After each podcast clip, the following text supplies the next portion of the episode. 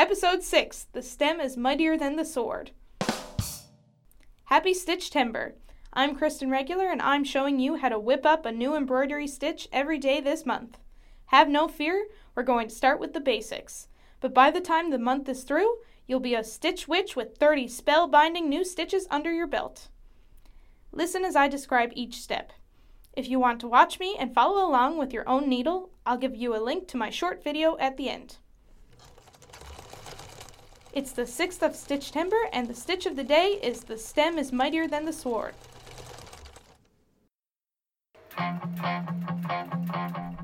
To begin this stitch, you'll start by pushing your needle up through your fabric to hide the knot in your thread as usual. Push your needle back into the fabric about a quarter inch above the initial puncture. Unlike yesterday's stitch, you won't bring your needle up through your previous stitch. Instead, you'll push your needle up through the fabric directly next to your previous stitch at about the halfway point. Repeat, and you'll have your very own stem stitch.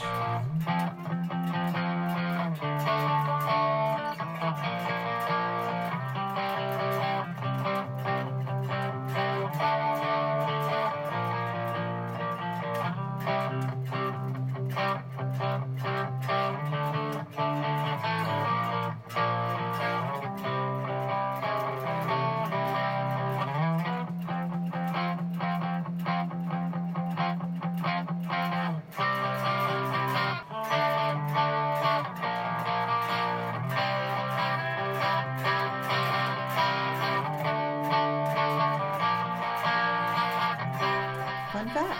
Fun fact! The stem stitch can be found in a variety of different fiber processes. Anything from sewing, of course, to basket weaving and to weaving on a loom. And the reason this stitch has its name, the stem stitch, is because it mimics the stem on a flower, so it's often used in floral patterns in embroidery.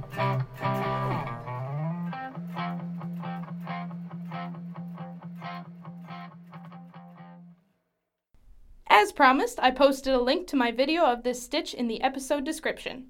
Happy stitching! A huge thank you to Eric Piercy, our house band, for the cover of Go Your Own Way by Fleetwood Mac.